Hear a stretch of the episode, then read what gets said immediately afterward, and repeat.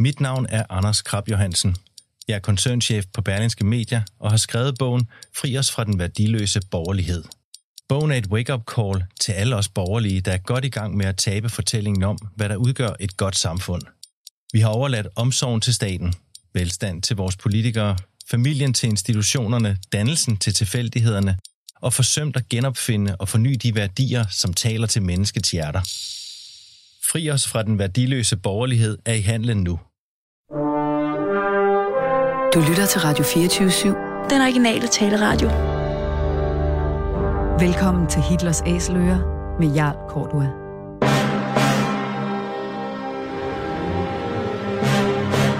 Velkommen til programmet Hitlers Æseløer, et program om bøger om den anden verdenskrig. Mit navn er Jarl Kortua.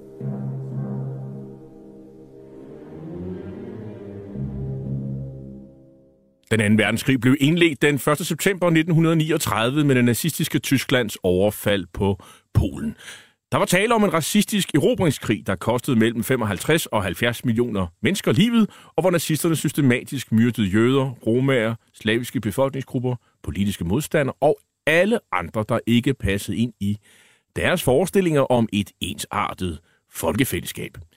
Nazisterne de blev i årene efter krigen dømt ved krigsforbryderdomstolen i Nürnberg, og flere af deres organisationer, såsom nazistpartiet NSDAP, SS og Gestapo, de blev stemplet som ulovlige forbryderorganisationer. I den her serie, som vi har valgt at kalde for Hitlers Æsler, præsenterer vi nogle af de mange bøger, som i disse år udkommer om den anden verdenskrig.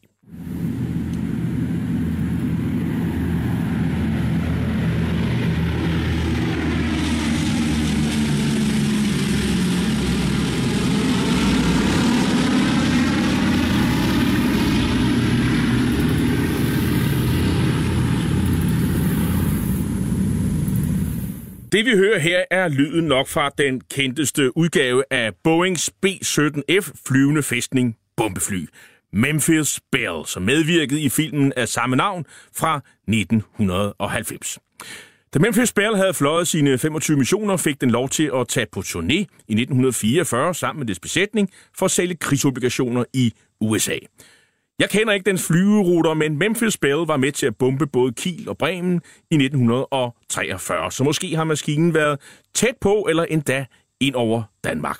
Det var der i hvert fald en masse andre, især bombefly, som var på vej til og fra bombemål i Tyskland. Og en del af dem styrtede ned i eller i nærheden af Danmark. Og det skal vi tale mere om i den næste times tid. For nu skal jeg byde velkommen til dig, Olsten Hansen, Velkommen tilbage til programmet. Du er selvforfatter, blandt andet til bogen Bombemål Berlin, som vi indledte hele Hitlers Æsløer-serien med, og hvor vi gjorde en del ud af, hvordan livet blev levet i en britisk Lancaster-bombemaskine på bombetogt. Du har også været gæst, blandt andet i programmet vedrørende din bog om Østpreussens undergang. Du har nu skrevet bogen Skudt ned flystyrt over Danmark 1939-45, hvor du fortæller om mange af de operationer, som især allierede bombefly foretog af farefulde ruter hen over Danmark, og hvor nogle af dem styrte ned her i landet. Hvad blev deres skæbne, og hvordan oplevede de lokale danskere de fem år, hvor døden bankede på med bomber og nedstyrtede flyvemaskiner? Og hvordan blev de allierede flyver i øvrigt sidenhen mindet, hvis de fandt deres sidste hvilested i Danmark. Bogen er udkommet i 2018 på Turbinforlaget. Allerførst, Ole Sten Hansen, hvorfor har du skrevet bogen? Rundt omkring i Danmark, der har vi de her over 1000 flyvergrave. Og rundt omkring i hele landet har vi også mindesmærker på nedfaldssteder, hvor at, at folk endte med at, at, at, at hvor, hvor de døde, når deres flyvemaskiner blev skudt ned. Samlet set, så synes jeg, at alle de her mindesmærker og grave, de kan betragtes som et stort mindesmærke over folk, der kæmpede en luftkrig for at befri os. Og mindesmærker har det med at miste deres betydning, når man glemmer, hvorfor de står der. Og der synes jeg, det gav god mening at skrive en bog med en fortælling om den luftkrig, som blev udkæmpet her over landet 1939-45. Hvor mange havarerede egentlig og styrte ned her i Danmark? Af engelske fly, der er vi lige over den anden side af 300.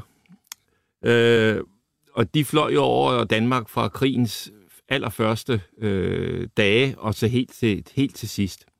Amerikanerne kom med senere i krigen, og der er omkring 90 amerikanske fly, som bliver skudt ned over Danmark eller danske farvande. Og så er der også tyske fly. Dem var der faktisk 800, der havarerer eller bliver skudt ned af. De fleste af de tyske øh, styrt i Danmark, det er flyulykker. Øh, og hvor lige præcis hvor mange tyskere der ligger, det har jeg ikke tallet på. Der ligger mange tyske øh, krigsgrave, men de fleste af dem er soldater. Og mange af dem er såret, der kom på Østfronten i krigens sidste dage. Og man kan ikke altid på gravene øh, se, om det var en tjenestegørende i Luftwaffe eller i hæren. Og man finder jo stadig uh, tyske piloter. Der, det er jo relativt nyligt, at man gravede en, en, en, en tysk pilot op. Ja, op ved Aalborg. Og jeg har op været, været op og snakket med dem, der, der gravede ham op. Og noget af det, der forbløffede mig mest ved at være deroppe og snakke med dem, det var at se de tusindvis og er der tusindvis af bitte små stykker aluminium, en flyvemaskine, der hamrer ned med mange hundrede kilometer i timen, den bliver altså virkelig splittet ad i de mest utrolige små stykker. Nu indledte vi jo programmet med at høre en stump af Memphis Bell, øh, og jeg ved ikke, om Memphis Bell har fløjet over Danmark, men, men altså, hvilke ruter fløj de her britiske og amerikanske bombefly typisk? Det var meget forskelligt alt efter, hvilken opgave de havde. Øh, de fleste, der kom over Danmark, de kom for at bombe mål i det nordlige Tyskland. Og de kom ind over Sønderjylland, Fyn, Lolland Falster. Altså det sydlige Danmark, og det er også der, vi finder de fleste nedstyrtninger. Men øh, englænderne førte jo også en krig med miner gennem hele 2. verdenskrig, og de miner blev smidt mange steder i danske farvande, og de minefly, de kom ind mange forskellige steder over Jylland. Så var der enkelte tilfælde af angreb på mål i Danmark. Øh, det forekom gennem hele krigen. Øh, det var ikke så mange, men det betød også, at der kom fly mange steder i Danmark. Så man må sige, at der blev fløjet over hele landet, men at de steder, der især mærkede de allierede overflyvninger, det var Sønderjylland og, det, og Sydfyn og Lolland Falster. Så hvis man styrte ned andre steder, så var det også typisk, fordi øh, maskinerne kom ud af kurs, eller det var på tilbagevejen, eller andre ting? Øhm, altså, der blev jo skudt efter de her flyvemaskiner, så derfor vil de selvfølgelig falde ned nogle gange. Nogle gange ramte tyskerne øh, og fandt dem og skød dem ned. Øhm, englænderne øh, det var dem, der havde de største navigationsproblemer, øh, fordi hver enkelt maskine skulle finde vej for sig selv i mørket. Og det var meget vanskeligt under 2. verdenskrig. Øh, der var ikke de samme hjælpemidler, som man har i dag, og så var der en meget væsentlig faktor, nemlig at øh, vejrudsigten var en militær hemmelighed. Så øh, englænderne kunne ikke vide, hvad for noget vejr. Der havde været om formiddagen, havde der måske været en Mosquito, et lille hurtigt tomotoret fly ind over Danmark, og se, hvordan vejret så ud. Og vejret kom jo ofte fra vest, så man havde en fornemmelse af, hvad der var. Men der er eksempler på, at vejret fuldstændig har slået knuder på engelske planer. Og de enkelte navigatører, 22 år, der sidder inde i en mørk bombemaskine, havde selvfølgelig også forskellige talent til at arbejde under det pres, der nu var. Så i mange tilfælde, så kom flyene ud af kurs, og så drev de ind over områder, hvor de helst skulle undgå at komme. For eksempel Esbjerg, som var ret øh, hæftigt forsvaret af let flak. Og det lette flak tog altså en del bomber, der ikke skulle have været ind over Esbjerg. Allerførst, øh, før besættelsen, der har man jo, øh, øh, og det er jo så den 9. april 1940, der, der ser man jo sådan set allerede, at øh, der styrter maskiner ned, øh, både allierede og øh, tyske maskiner i Danmark. Før, før besættelsen er det kun tysker, der decideret styrter ned. Øh, der er en enkelt, engelsk bombemaskine, der kommer ind og bomber Esbjerg. Det er den første by, som Royal Air Force bomber i 2. verdenskrig, og det var ved en navigationsfejl de prøvede at slippe udenom, men de sagde meget hurtigt pænt undskyld, sorry, vi sender grænse til begravelsen, og vi betaler, hvad vi har lavet af ulykker. Øh, men der kom også engelske fly over før besættelsen, når de var nede og, og flyve over Tyskland, hovedsageligt for at smide flyvebladet ned til tyskerne og overbevise dem om, at de ikke skulle føre krigen. Øhm, det gik så ikke så godt, kan man sige. Nej, det gik ikke så godt. Det lykkedes ikke. Det var, øh, hvad hedder det, Bomber Harris i, i, øh, i Royal Air Force, han sagde jo senere, at en hver tænkende øh, tysker ville selvfølgelig bruge det der til at, at tørre, tør røve i. Og, og, Bomber, og Bomber Harris var chefen for Bomber Command, den britiske, det, det blev han, det britiske operation. Nemlig fra 1942. Men øh, tyske fly, øh, de har været i Danmark. Øh, der var en skolemaskine, der kom ud af kurs øh, allerede i 1939 og landede på Lolland i stedet for Ryggen. Øh, og han fik lov til at, at tage hjem igen. Men der var også bombefly, uh, Heinkel 111, som landede over i Vestkøb på Vestkysten, løb tør for benzin over, over Nordsøen, og, og så nødlandede der.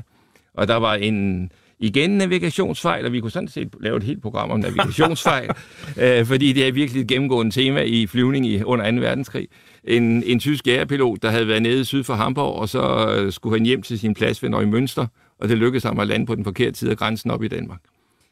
Uh, der er 20 minutter deroppe i en Messerschmitt 109, så hvis man sidder og roder lidt og er lidt usikker på, hvor man er, så går 20 minutter hurtigt, og så... Men, men øh, kommer de der flyvende piloter så, øh, bliver de så bare sendt hjem, eller hvad, eller hvad sker der?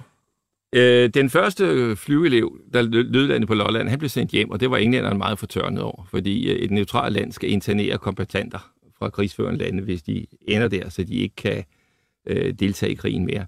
Så de øvrige tyske, der, tyskere, der overlevede de her nødlandinger med kampfly, de blev interneret ved Hal øh, op ved Viborg. Og øh, der sad de så til 9. april, så kom der nogen og hjalp dem ud. Ja, vi kan godt næsten regne ud alle sammen, hvem, hvem de var.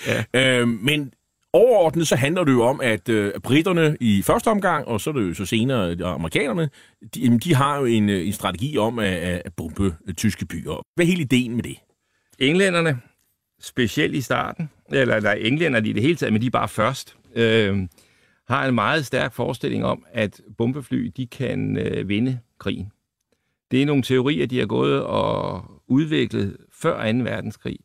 Og da krigen bryder ud, så er der kræfter i England, som synes, at det er en rigtig god idé at satse på bombefly. Hele Englands øh, strategi i 2. verdenskrig går ud på at undgå et skyttegravsslagteri, som man havde oplevet i 1. verdenskrig, hvor en million englænder var blevet slået ihjel i skyttegravene. Det vil man godt undgå. Og så er det jo en nærliggende tanke, jamen vi forhindrer simpelthen bare tyskerne i at producere våben. Vi ødelægger deres våbenfabrikker, vi ødelægger deres olieraffinaderier deres jernbaner. Så kan de ikke føre krig. Så har de ikke noget våben, de har ikke noget transportmidler, og så må de holde op igen. Og der er nogle, de går lidt videre. De har også nogle idéer om, at de vil sådan brænde høsten af, og, og, og ja. de vil, og de vil øh, sætte ild til de tyske skove og sådan noget. Jo, altså senere, så, så går englænderne jo over til at, øh, fra 42 simpelthen at ville brænde tyske byer ned. Øh, og det er blevet betegnet som et, et markant skift i den engelske taktik, og det var det også. For indtil da havde man prøvet at ramme øh, de militære mål. Men, som du siger, øh, helt tilbage i 1940, der var der folk inden for Royal Air Force, der forskede i at lave små forsøg og regnede ud, at man kunne jo forhindre den tyske kornproduktion ved at brænde den af. Og de udviklede nogle små, man kan kalde dem brandstrips, som man kunne strøse ud i 100.000 vis, og som så lå og selv antændte, når de havde ligget lidt i marken. Og der var tankegangen altså at forhindre høsten, og der var andre, der syntes, at man skulle brænde skoven af. Og det skulle især være skovbrænde i nærheden af store byer, fordi skovbrænde virker meget skrækindjagende på mennesker. Det er sådan noget, et urinstinkt, der gør, at man er bange for skovbrand. Og der kan man så også sige her, at øh, det er jo at ramme civilbefolkningen, altså forhindre den i at få mad. Det var det, englænderne havde gjort i Første Verdenskrig, med en flådeblokade, hvor 100.000 vis af tyskere var sultet ihjel, som følger det. Og øh, der var, har der så været kræfter i Lærfors, som har ment, at vi, vi, kan, vi kan gøre det en gang til. Vi kan simpelthen ramme den tyske fødevareproduktion. Men når man så går over til at bombe tyske byer, ja. så, er, er, så er det ikke med henblik på at, at ødelægge tysk øh, øh, industriproduktion, militærproduktion. Det, det, det er et helt, helt specifikt, veldefineret mål, og det er? Ja, det er jo at, at, at skabe panik og at få befolkningen sådan set til at give op. Men det hører med i billedet, at de byer, man rammer, det er industribyer. Fordi øh, det er også sådan en ren praktisk ting, at industrien ligger altså i de store byer. Øh, kan man forhindre folk i at komme på arbejde, så forhindrer man også produktionen. Right. Right.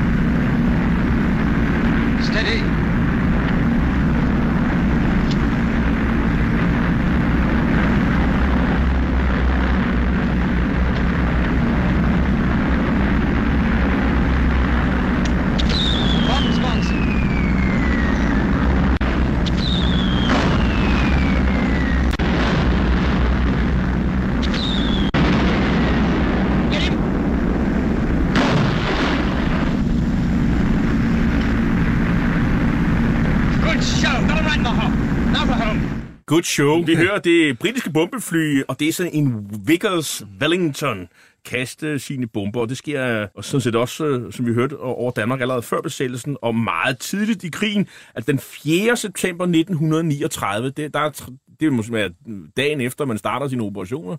Krigserklæringen kommer vel den tredje i virkeligheden, øh, og der er målet den tyske by Brunshyttel, men så endte bombelasten, som vi jo hørte om, øh, over, over Esbjerg, og hvor en blev dræbt og to øh, blev såret. Vickers Wellington, det er jo en af de her første maskiner, man, man, man kører med. Hvad, hvad, hvad kunne den? Var det, var det sådan øh, et, en moderne maskine, eller var den forældet maskine? Eller hvad? Alle Royal Air Force maskiner, øh, som fløj i starten af krigen, de tomotorede Wellington, Hampton, Whitley, de var moderne, da de var kommet frem 4-5 år før. De var ikke specielt moderne i 1940. Wellingtonen den udmærkede sig ved at være en meget solid maskine, bygget i en gitterstruktur beklædt med lærred. Den kunne altså tage en hel del øh, skader, øh, og så komme hjem igen. Så af de der tomotorer fra krigens start, der var Wellington den eneste, som faktisk blev brugt operativt gennem hele krigen.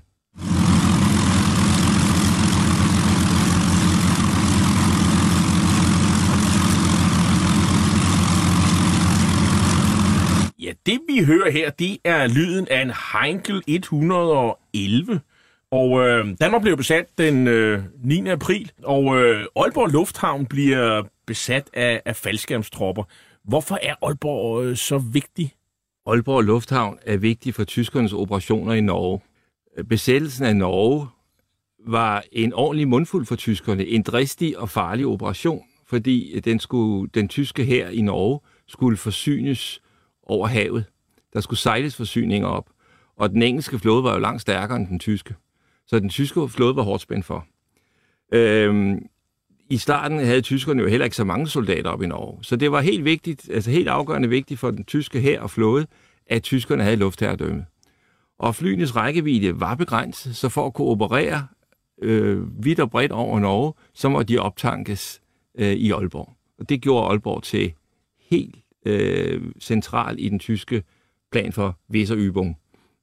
Og det er jo også Aalborg Lufthavn, hvor man jo kan konstatere, at der er en masse tyske haverier, flyhaverier. Altså, det er jo, øh, det er jo, det er jo ret mange fly, øh, at tyskerne mister allerede i den første måned i april 1940. Hvad, hvad, altså, hvad, hvad er det, der går galt? Øh. Øhm, det er blandt andet en, en, H, en Heinkel 111, der, der rammer en Junkers 52 under starten fra, fra Aalborg og, og eksploderer med sin last af benzin og bomber. Det må jo kunne have set alle steder. Ja, ja, der var en ordentlig røgsøjle, øh, der kom op fra det havari der. Der er mange tyske fly, som havarerer øh, undervejs og på, op i Aalborg. Øh, det er simple tekniske problemer. Fly i 2. verdenskrig de er ikke, var ikke nær så driftsikre, som de er i dag. Og mange af dem, der fløj, de har jo heller ikke haft en særlig lang uddannelse, fordi øh, man udvidede luftfart for meget hurtigt. Og jeg kan kun forklare de der mange styrt med, for det første tekniske fejl, men også at øh, dem, der har fløjet maskinerne, måske har været stresset over at skulle lande i Aalborg, som var fuldstændig fuld af flyvemaskiner. Og holde en flyvemaskine fuldstændig lige ned ad en startbane, det, det kan godt være en udfordring. Tyskerne mister faktisk over 30 fly øh, ja. allerede i, i april 1940. Ja. Øhm, men lad os tale om, om Royal Air Force øh, over Danmark. Øh, det, er jo en, øh, det er jo ikke kun britter, der flyver hen over Danmark. Nej, altså jo længere vi kommer hen i krigen, jo flere forskellige nationer kommer med.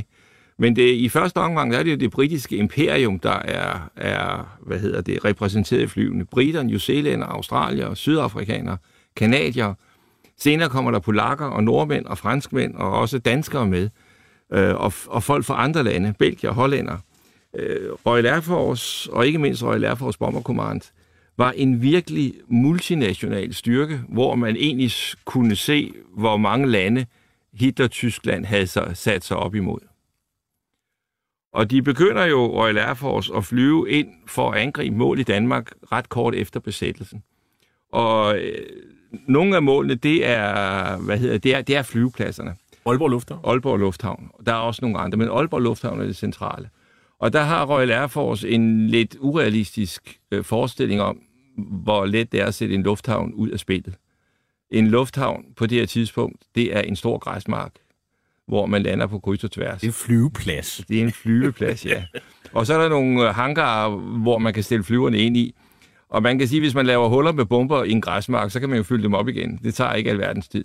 Og hvis man vælter en hangar, så kan man servicere flyene i det fri det er jo trods alt sommer her, ikke? og man kunne selvfølgelig også gøre det om vinteren. De, de, englænderne begynder allerede at, at bombe de her tyske flyvepladser i Danmark den 21. april, ja. og, og, og, og, og så, ja, det går ikke så godt. Så prøver de den 15. august igen. Ja, Øh, og det ender med en katastrofe. Det er sådan nogle Blenheim ja. øh, bombe, bombefly. Det er små, små tomotorede fly, som engang var hurtige. Igen, de der 3-4 år siden, til 3-4 år tidligere, var de at betragte som hurtige. Det var de ikke i 1940. Øh, De adskiller sig også ved de andre bombardementer, man havde lavet i april af flyvepladsen i Aalborg. Det var foregået om natten, fordi der vidste englænderne godt, at de ikke kunne overleve med deres tungere bombefly om dagen. De vidste også godt, at Blenheim var i risikogruppen for at blive skudt ned, for nu at sige det sådan. Så derfor så skulle angrebet mod Aalborg også gennemføres øh, under den forudsætning, at der var skydække, så at de kunne flyve ind og gemme sig i skyer, hvis det skulle blive nødvendigt. Desværre holdt vejrudsigten ikke, og der var ikke sky over Jylland, og lederen af eskadrillen valgte at fortsætte. Der var et enkelt fly, der vendte om med tekniske fejl. De andre fortsatte til Aalborg, og der blev de skudt ned alle sammen. Der var ikke en, der kom hjem igen. Det var simpelthen en, en, en katastrofe. Det var en katastrofe. Og, og, og det er jo også sådan gennemgående fortællingen, øh, de første krigsår med Royal Air Force, det er, at man, man er svært ved at finde målene, man har svært ved at navigere, og den indsats i materiel og mænd står ikke mål med de resultater, man ligesom har håbet på. Nej. Øhm, Udover at man finder ud af, at bombeflyene ikke kan overleve over Tyskland i dagslys, eller et tysk besat område i dagslys, så finder man jo også ud af i 1941, hvor der bliver lavet en større undersøgelse, at øh, man har mistet 1000 bombemaskiner sammenlagt, og man har stort set ingenting ramt. Og man kan sige, efter to års luftkrig, hvor bomberne var startet med at have en forestilling om, at de kunne vinde krigen, så kommer man frem til, at de kan ingenting ramme. Og så kunne man jo have holdt op. Men der vælger den engelske ledelse at sige, at vi holder ikke op. Vi intensiverer derimod hele indsatsen i luften. Igen ud fra den betragtning, så undgår vi en landkrig. Og der er også øh, det element i det, at når vi snakker 41-42, hvor at den her store udvidelse af bomberkommanden kommer, så går det jo rigtig dårligt for de allierede. England er ved at miste øh, forbindelsen over Atlanterhavet, fordi tyske ubåde har succes. Tyskerne rykker frem i Rusland, de rykker frem i Afrika. Det ser rigtig skidt ud. Men England har et våben, der kan ramme Tyskland, og det er Royal Air Force Bomber Command.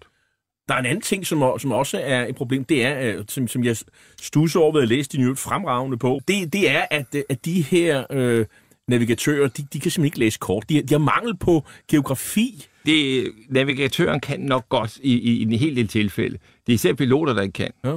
Øh, men det er rigtigt, at der igen og igen, når man sidder i det engelske rigsarkiv i dag og læser bulletiner fra øh, Bomberkommandens hovedkvarter, så kommer der igen og igen opsang omkring navigationen. Der kommer også opsang omkring manglende kommunikation mellem pilot og navigatør. Det er rigtigt, at kendskabet til geografi ikke var, ikke var voldsomt imponerende, men det helt afgørende problem er stadigvæk, at man ikke har vævesigterne. Man kan, uden, uden at have en meget klar forestilling om, hvordan en vind er, så er det altså svært at finde vej, og specielt om natten i bælragende mørke. Men så er det jo, at øh, man investerer jo øh, masse penge i, øh, i elektronik, der kan forbedre navigationen. Ja. Og så lykkes man allerede i 1943 med, med at opfinde en ny radar, H2S. Ja. Og det må være øh, banebrydende. Der er faktisk et billede i bogen, hvor man kan faktisk se, jeg tror der er over 10, der kan man ligesom se øh, landområdet, og, og der sidder sådan en navigatør og kigger på det. Altså, han. Ja. ved godt, hvor han er henne nu, og det er inden for sådan en vis sikkerhed, ikke? Jo, jo, altså det, Det er ikke sådan, man fægter ikke helt i blinde længere. man fægter ikke helt i blinde. Altså, øhm, H2S-radaren giver et billede af, af terrænet under flyet 10, 15, 20 km den ene og den anden vej. Så det er ikke sådan, at man har et helt Europakort foran sig. Slet, slet ikke. Man har et flimrende billede på en radarskærm. Det er bebyggede områder, de fremstår som sådan noget lysende flimmer. Vandområder fremstår helt sorte. Og der kan man så på intensiteten af det lysende flimmer sige, at det må være en by, og man kan ved at se på de sorte områder, se, det er den sø, vi prøver at finde, eller det er den bugt, eller, eller den ø, hvad det nu er. Øh, og den der H2S-radar gør det muligt for flyvemaskiner langt ind over Tyskland, eller over Danmark, at se, ah, det er her, vi er. sondern ich wollte zur Wolga kommen. An einer bestimmten Stelle, an einer bestimmten Stadt. Zufälligerweise trägt sie den Namen von Stalin selber, aber denken Sie nur nicht, dass ich deswegen Du lytter til Hitlers Æseløer på Radio 24 Et program om bøger om 2. verdenskrig med Jarl Korva. Und wissen Sie, wir sind bescheiden. Wir haben ihn nämlich. Es sind nur ein paar ganz kleine Plätzchen noch da. Nun sagen die anderen, warum kämpfen Sie da nicht? Weil ich kein zweites Verdun machen will, sondern weil ich das lieber mit ganz kleinen Stoßtrupps mache. Die Zeit spielt dabei keine Rolle. Es kommt kein Schiff mehr die Wolga hoch. Das ist das Entscheidende. Og i dag, i dag der taler vi med forfatter og journalist Ole Sten Hansen om hans bog Skudt ned, flystyrt i Danmark 1939-45, der er udkommet på Turbineforlaget. Vi skal tale nu om nogle af de luftoperationer, der fandt sted øh, over Danmark i, i krigens løb. Og der er for eksempel DT-747. Hvad handlede det om? Øh, det er et eksempel på, at Royal Air Force kom over Danmark i forbindelse med at skulle angribe målen i Tyskland. Og DT-747, det var en Halifax. Der var otte mand ombord fra New Zealand, England og Kanada. Og det var, en, det var den nat i 20. 21. april, hvor at flest fly blev skudt ned over Danmark på en enkelt nat. Det var 19 engelske bomber, der gik ned den nat. Og en af dem var den her. Den blev ramt af... Øh, Royal Air Force havde den nat bestemt af en eller anden grund, først og fremmest, at de skulle undgå natjern i stor højde, der de bestemt sig til at flyve lavt. Og det gav så det lette flak i Esbjerg mulighed for at skyde flere ned, øh, når de fejlnavigerede og kom over Esbjerg, selvom de skulle have været nordligere. Fordi Esbjerg, der lå et tysk flak. Ja. Det var sådan stort set der, hvor man bare helt skulle undgå at, at flyve lige ind i. Esbjerg skulle man ikke over som, som engelsk pilot, og hvis man skulle over, så skulle det være højt op, men bedst helt undgå det. For der var så mange lette kanoner i, i Esbjerg. Og den her maskine, den blev ramt i lav højde, styrtede ned omtrent det sted, hvor skulpturen med mennesket ved havet, de her fire store personer, der sidder og kigger ud over Vesterhavet, tæt derved styrtede den Halifax ned. Og alle otte mand ligger i gravlunden i Esbjerg i dag. Og hvad, hvor, hvor skulle de, øh, hvad, var, hvad var målet egentlig for, for den her maskine? Øh, de skulle til Stettin øh, og, og bombe den by. Det kom de så altså ikke frem til. Så kunne man jo tale om SOE havde jo Special Operations Executive. De sørgede jo også for, at, at der blev kastet ting og sager øh, ned over, over Danmark. Øh, og der var en, øh, en polsk besætning. Ja, det er jo også et, et træk ved luftkrigen i 2. verdenskrig, at for første gang, der kan man forsyne en modstandsbevægelse på hundredvis af kilometers afstand. Det er det, flyvemaskinerne kan. Den, de forsynede den danske modstandsbevægelse først og fremmest faktisk i de aller sidste krigsmåneder. Men man, når ruten gik til, øh, til Polen, så øh, kom de også over Danmark. Og øh, der var en besætning, som øh, i september 43, en polsk besætning, som var startet fra den tophemmelige Thamesford-base nord for London. De havde været i Polen og smidt øh, våben ned til i nærheden af Warszawa. På vejen hjem blev de opfanget af en radar på Sjælland, og en tysk ære blev dirigeret hen mod dem, og maskinen blev meget hårdt ramt, så at piloten ikke havde andet valg end at prøve at nødlande den. Han har sikkert været i så lav højde, at de ikke kunne øh, springe ud med faldskærm. Og den kurede så desværre ind i et dansk hus, hvor en far en mor og to børn blev slået ihjel. Fem andre børn overlevede i huset. De ligger, både den familie, hvor nogen blev dræbt, og så den polske besætning, de fem af dem, der blev dræbt, ligger på Slaglille Kirkegård, hvor der er et monument og, og, og gravsten. Og to af dem overlevede styrt, Den ene med svære forbrændinger, det var piloten. Den ene blev arresteret, den anden kom på Ringsted sygehus, hvor der var flinke folk, der hjalp ham med at stikke af, inden han blev så rask, han kunne blive sendt til et tysk fangelejr. Og det er jo også en ret øh, gennemgående fortælling, at i starten så i af krigen, og når de her øh, britiske, fortrinsvis britiske piloter, senere han blev der amerikanske, når de nødlander eller formår at øh, kaste ud med faldskærm, det er faktisk ret desværre ikke så tit, det, de får lov Nej. til det, øh, så, jamen, så står lokalbefolkningen ikke og sender dem til Sverige, som vi ligesom har set i, i de her utallige modstandsfilm. Det, det, det, Nej, er, det, det er ligesom det. ikke politikken på det her tidspunkt. Nej, altså i starten af krigen, der, der øh, ser man faktisk flere eksempler på nogen, der synes, de skal da hjælpes, men hvordan man lige skulle gøre det, det ved de ikke. Der er jo heller ikke nogen modstandsbevægelse i 1941. Nej, og, og folk magter ikke den opgave på eget initiativ. Det, som jeg synes kan være lidt deprimerende øh, at, at finde ud af, det er jo, at øh, når vi kommer hen, for eksempel i 43 her, hvor vi er nu i, i fortællingen, at der er der eksempler på, at der bliver lavet en meget massiv indsats øh, for at få fat på engelske flyver og overlevere, overlevere dem til, til, øh, til tyskerne. Fra, fra dansk politi side? Fra dansk politi. Ja. Og øh, der, der kan jeg jo, der synes jeg, der kan jeg nævne en, øh, en flyvemaskine, en Short Sterling, der faldt ned vest for Horsens. Den havde været ude at lægge miner og blev ramt, og desværre kæmpede besætningen for længe med at prøve at rette den op, og det lykkedes så ikke. Og da ordren til at springe blev givet, var der kun to, der nåede det.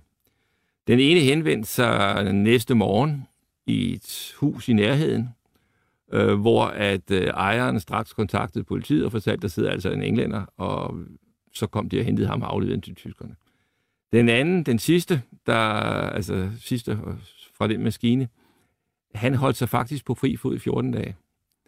Men tyskerne og det danske politi vidste, at han måtte være der, fordi de havde fundet fem lig, og så havde de arresteret en, og der er syv i en short Sterling. Altså måtte der være en til. Så politiet, da de i første omgang ikke kunne finde ham, og de var rundt og spørge, blandt andet på en stor gård, der lå lige nærheden, hvor den brændende flyver var kommet henover, der indkaldte de 24 mand fra andre politikredse og finkæmmede området for at finde ham. Det gav ikke noget resultat. Så ringede de rundt til sovnerådsformand i en vis radius fra nedstyrtningsstedet for at fortælle dem, at nu må de altså lede efter den her englænder, og må godt sprede rygtet på egnen, at man skulle finde en englænder. Og de kørte rundt i patruljer, og de satte danske politiposter op ved broer, hvor man måtte formode, at han kunne finde på at skulle over en å eller sådan noget i den retning. Det lykkedes dem ikke at få fat på ham.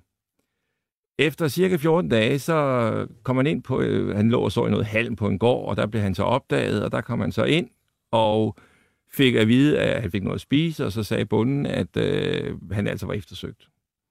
Og bunden sendte så også lige sin datter ud på cykel, og det synes den her engelske øh, Walter Lovery, som han i øvrigt hed, var lidt mistænkeligt. Øh, og han havde god grund til at være mistænksom, fordi det viser, at datteren blev sendt ud til nogen, der havde en telefon, så de går ringe efter politiet.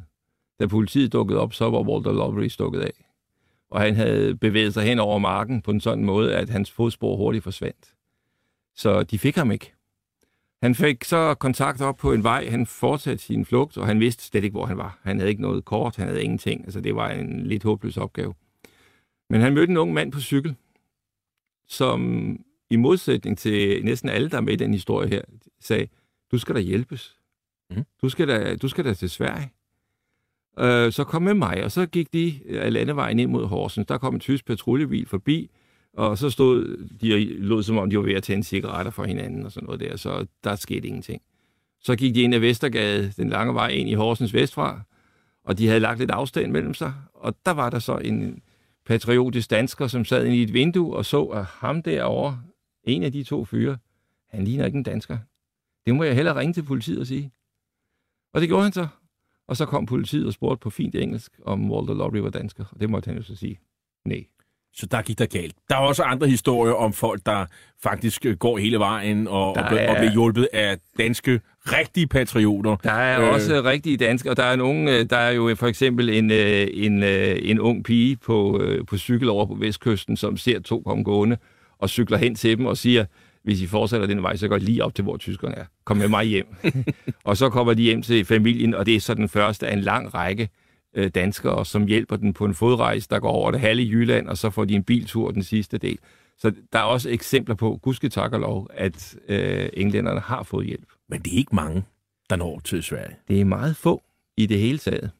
Vi kan jo lige sige, at øh, af de englænder, der bliver skudt ned over Danmark, der er det 2 procent, som overlever og kommer til Sverige.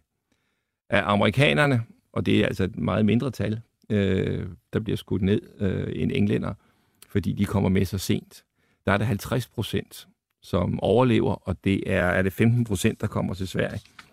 Men det er lavere altså, tal. Det, det er lavere tal, ja. Det er jo også sådan, at man jo rent faktisk også laver nogle bombeangreb på mål i, i Danmark. Ja. Og der er jo sådan set et, øh, et, et særligt mål, som de fleste kender til. Det er jo, det er jo, det er jo Sjælhuset, som blev bombet sidst i krigen. Ja, og vi sidder jo lige og kan kigge hen på det her fra Radio 24 som ligger i København. Stadigvæk, heldigvis. Men det angreb på Sjælhuset i København er jo et af tre angreb på Gestapos hovedkvarter rundt omkring i Danmark. Og det er det mest kendte, fordi at der var den her ulykke med et af flyene, der styrtede ned ved den franske skole på Frederiksberg, og andre, der så fejlbombede det. Som blev en kæmpe tragedie. Det blev en tragedie, ja. Helt sikkert. Men der var jo flere af de engelske moskitorer, der gennemførte det her angreb, der blev skudt ned. En blev ramt og, og gik øh, nødlandet på vandet ude ved Ven og folk inde på kysten kunne se besætningen, de to mænd kravle ud på flyet, men de, det blæste meget, og de havde ikke mulighed for at hjælpe dem, så de druknede. Og der var også en, øh, og det er så en, den specielle historie, som jeg blev overrasket over at finde i forbindelse med det her angreb. En af moskitoerne øh, blev ramt op ved Hundested af noget let flak. De fløj i lav højde og blev ramt der. Holdt flyvemaskinen gående så længe, at de øh, kom ned i nærheden af Samsø, og der forsvandt de så. Og øh, et lig skyllede senere op på kysten ved Samsø og blev begravet der. Og det var så den norske navigatør. Og det var en med en helt speciel historie. Hans grav er på Samsø i dag, og man kan stadigvæk samtidig se, at der står et norsk flag ved den. Et lille norsk flag sat ned. Det var en norsk jøde. Øh, hans forældre var russiske jøder. Faren var urmager fra Smolensk, og øh, moren var pianist fra St. Petersborg. Og de flygtede i forbindelse med den russiske revolution, og mente, de havde fundet sig et sikkert sted i, i Norge. Øh, og de mente sådan set også, at de var i sikkerhed selv efter besættelsen, for de troede der ikke, der kunne ske noget i Norge. Men den unge navigatør der, så blev navigatør, det var han jo ikke til at starte med, han flygtede til England og blev der uddannet navigatør og kom til at flyve først med norske Catalina-flyvebåd i Royal Air Force. Men han hørte om, at hans forældre var blevet arresteret, og det øh, fik ham til at ville ind i noget mere aggressivt øh, over for Hitler-Tyskland. Og der kom han så i en moskitoeskadrille. Og han var således også med til at, at bombe Sjælhuset og, og betale sig med livet der.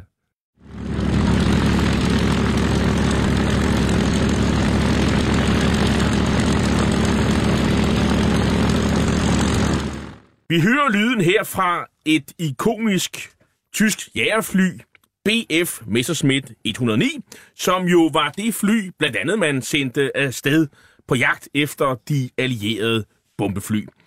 Messerschmitt er svær at flyve. Øh, 34.000 øh, blev der produceret. 10% gik til alene ved uheld.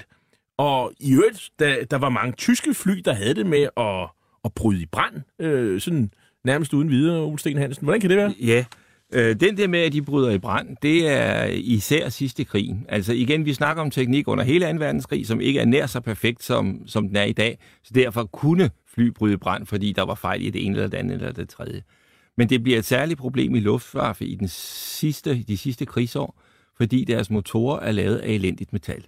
Det er ikke sådan, at tyskerne ikke kan bygge motorer, men Tyskland var jo voldsomt presset på ressourcer under 2. verdenskrig.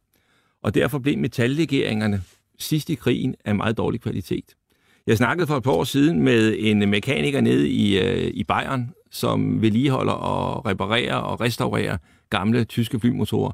Han siger, at hvis han får en Mercedes-Benz motor fra 1944 eller 45, så gider han slet ikke røre ved den. Metallet er for dårligt. De her jagerfly under 2. verdenskrig er i det hele taget noget af en håndfuld i start og landing. Det som... Øh, altså, de allierede havde også mange flyulykker. Men det, som er specielt ved Messersmitten, det er, at øh, den er meget lille. Den har et meget smalt understel. Den har ret små haleflader. Det er fint, når man skal flyve hurtigt, men det er ikke så godt, når man skal kontrollere en flyver ved lav fart, for så mangler man noget rådeslag.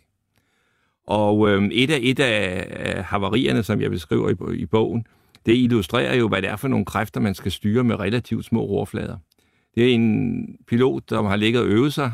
Han har formodentlig ikke fløjet særlig mange timer, den Messerschmidt, Han er ved at lære det. Han har lavet nogle start- og landinger rundt og rundt om flyvepladsen, og det er gået godt. Og så har han nok tænkt, nu skal den have fuldstændig fuld hammer på den næste start. Og så har han trykket gashåndtaget for hurtigt i bund. Og når den her store tunge propel ude foran drejer den ene vej, så vil den dreje flykroppen den modsatte vej. Og når man ikke har, det er almindelig Newton-mekanik, når man så ikke har farten, så er der ikke rorvirkning nok til at forhindre den drejning. Så det, der skete for ham, det var, at flyet smuttede rundt helt på hovedet og hamrede i jorden. Og han døde. Han døde af det. Hvad, hvad, hvad gjorde øh, tyskerne? Nu havde de de her træningsflysessioner. Der er en masse unge mennesker, der skal være dernede med det her under ja. træningen. Øh, men men øh, der, man har vel en sådan en, en når, når britterne kommer ind øh, med bombemaskinerne og skal ned til Hamburg og til Stettin og til Kiel ikke mindst, ja. og, og, og bombe der. Øh, så sender man jo sådan nogle øh, Messerschmitts eller nogle Focke Wulfs op for at, at prøve at skyde nogle af dem ned. Øh, havde man en base i Danmark? Øh? Der er jo man havde baser, man byggede baser. Skrydstrup, øh, Karup, øh, Vandel, Tirstrup, de er jo anlagt af luftwaffe under 2. verdenskrig. Så det havde man. Og øh, der er ret stor forskel på, om vi snakker om angreb i, i dagslys, som vi var amerikanerne, og angreb om natten, som var englænderne. Om natten, der skal man have tungere og tomotorede jæger udstyret med en radar, der har begrænset rækkevidde, men som dog kan finde de sidste kilometer. Og så har tyskerne et, oprettet et net af radar på jorden, som så kan hjælpe øh, flyene, øh, jægerne med at finde frem til bombeflyene. Men det er slet ikke spor nemt. Altså selv på netter, hvor der bliver skudt mange fly ned, vil det være sådan, at tyske jæger selv med radarhjælp ikke altid kunne finde bomberne.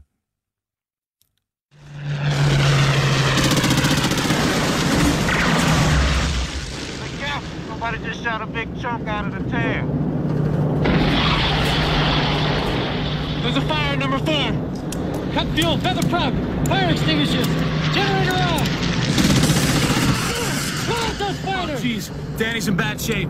How's Rascal? He's okay. Prop feather, but the extinguisher's not working. We gotta do something quick or we're gonna lose that wing. We gotta dive. All right, but I'm gonna need your help to pull out of it. I'm not going anywhere. I've been the group. We're gonna have to dive to put out this fire. Wingman, you're lead plane now. Everybody, hang on.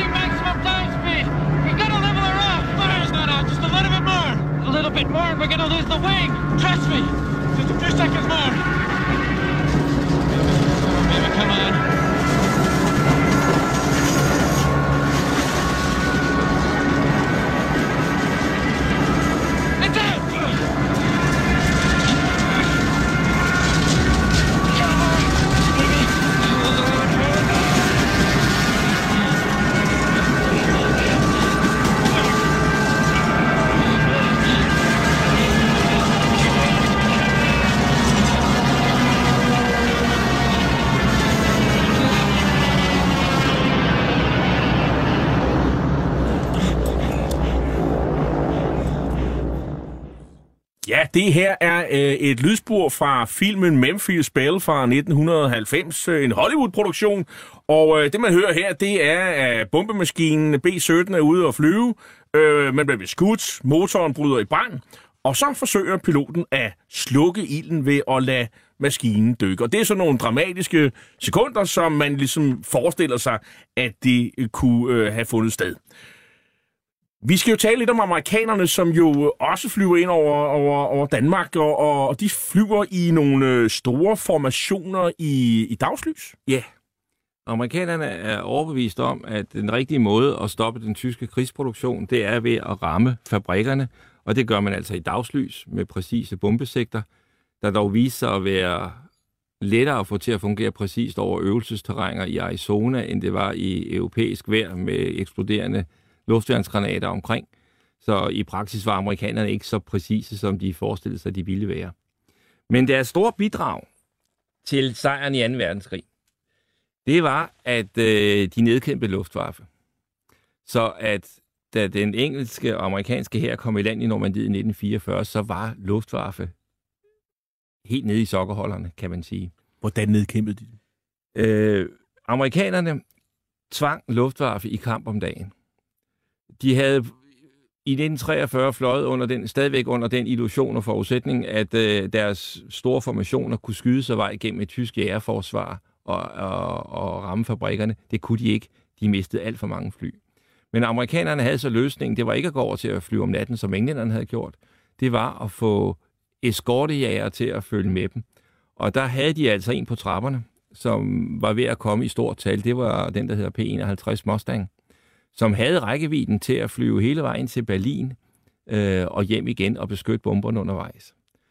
Og det starter øh, det store slag mod Luftwaffe, kan man sige, hvor at, at eskorten begynder at, at virke hele vejen langt ind over Tyskland. Det er i februar 1944, og der har de en, en uge, som er gået over til at blive kaldt Big Week, hvor at øh, man angriber mange mål og har mange jæger inde, og hvor at amerikanerne lider svære tab, men det gør tyskerne også. Amerikanerne kan erstatte deres, det kan tyskerne ikke.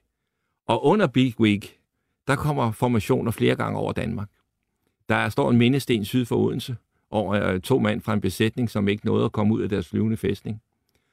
Øh, og oppe på Djursland, hvor jeg selv kommer fra, der var der en såret, kan vi sige, B-17, som nødlandet. Besætningen var af den opfattelse, at de vidste var kommet til Sverige. Det var de så ikke. Øh, de forsøgte at slippe væk på Djursland, det lykkedes ikke for dem, de blev fanget.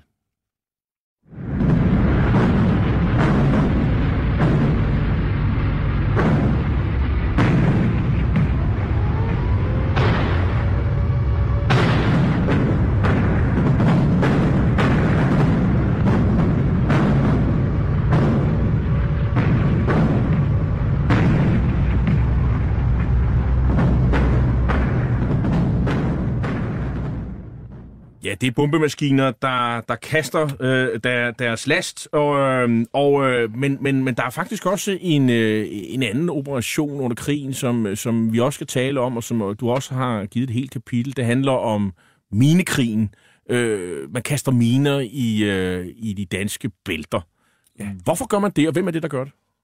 Det er Royal Air Force, der kaster minerne, og i øvrigt så er cirka en tredjedel af de faldende engelske flyver, der ligger på danske kirkegårde, det er flyver, der var med minifly.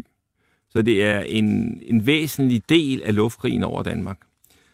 Øh, der var to hovedformål med minikrigen. Den ene det var at forhindre den tyske sejlads mellem Danmark og Norge. Den anden var at forhindre de tyske ubåde i at komme ud i Atlanterhavet. For nye tyske ubådsbesætninger trænede i den fjerne del af Østersøen.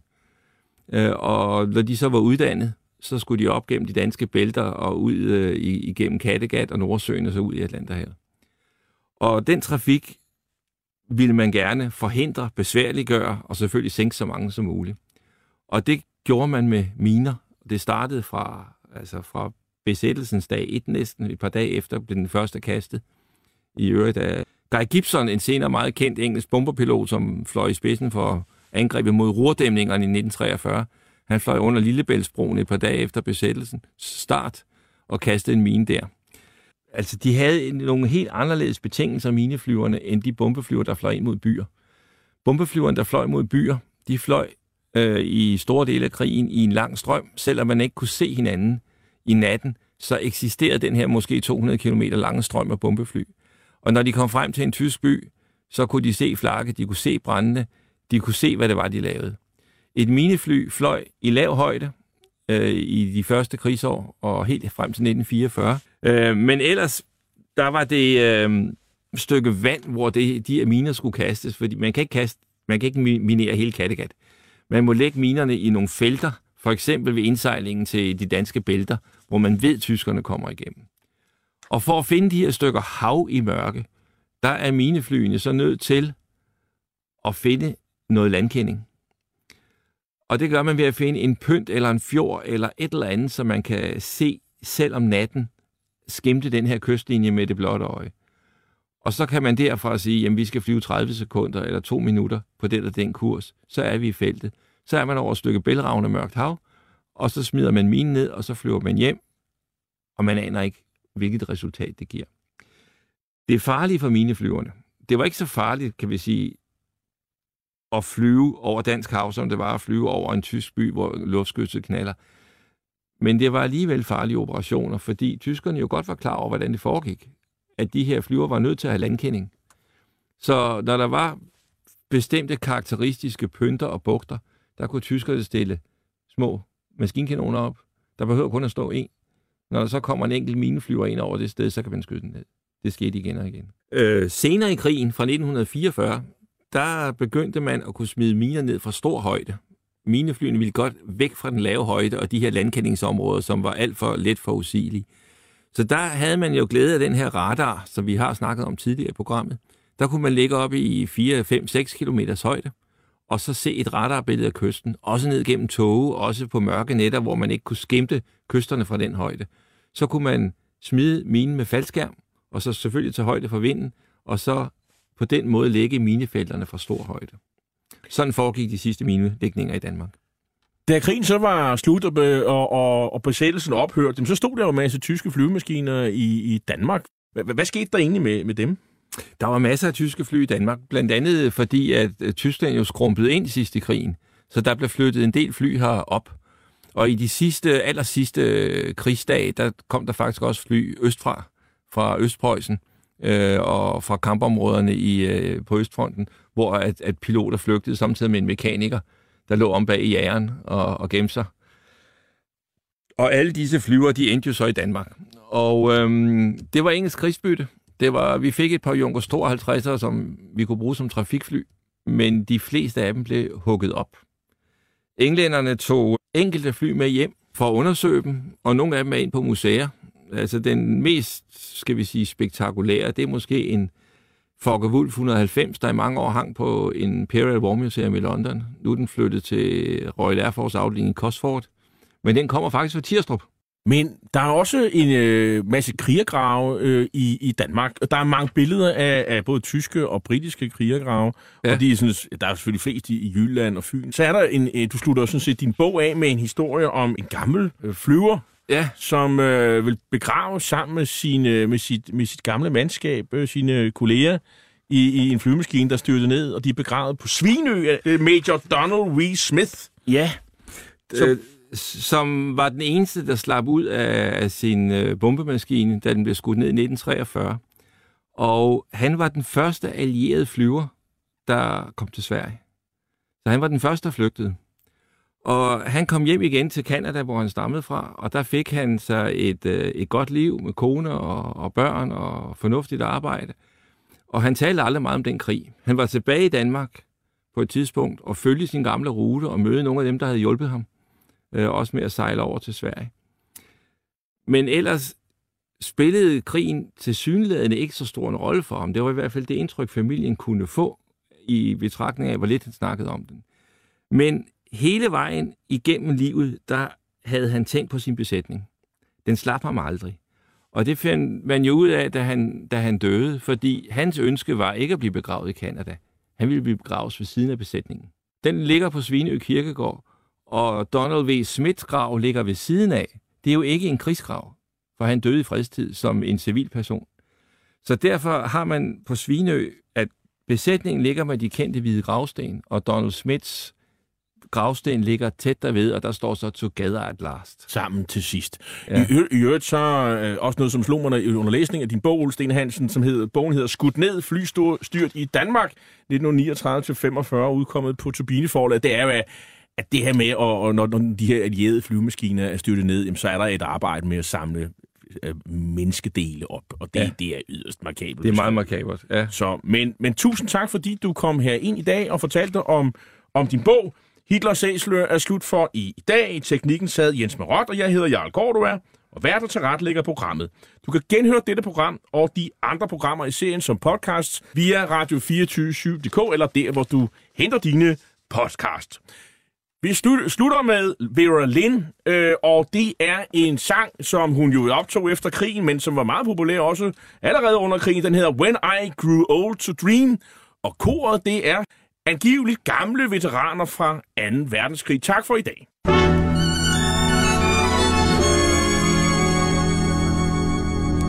When I grow too old to dream, I'll have you to remember.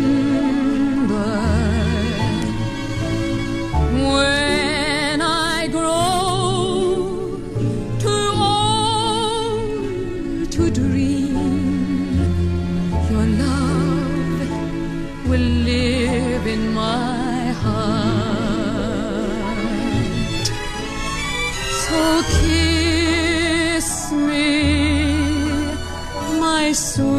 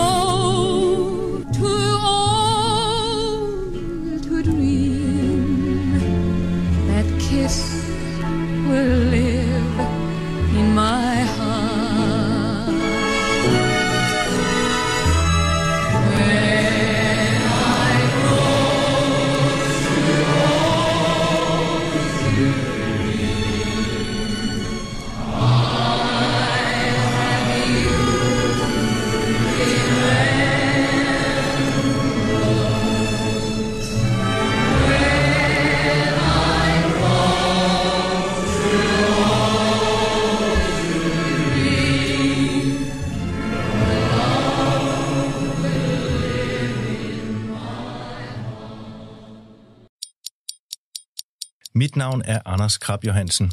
Jeg er koncernchef på Berlingske Media og har skrevet bogen Fri os fra den værdiløse borgerlighed. Bogen er et wake-up call til alle os borgerlige, der er godt i gang med at tabe fortællingen om, hvad der udgør et godt samfund. Vi har overladt omsorgen til staten, velstand til vores politikere, familien til institutionerne, dannelsen til tilfældighederne og forsømt at genopfinde og forny de værdier, som taler til menneskets hjerter. Fri os fra den værdiløse borgerlighed er i handlen nu –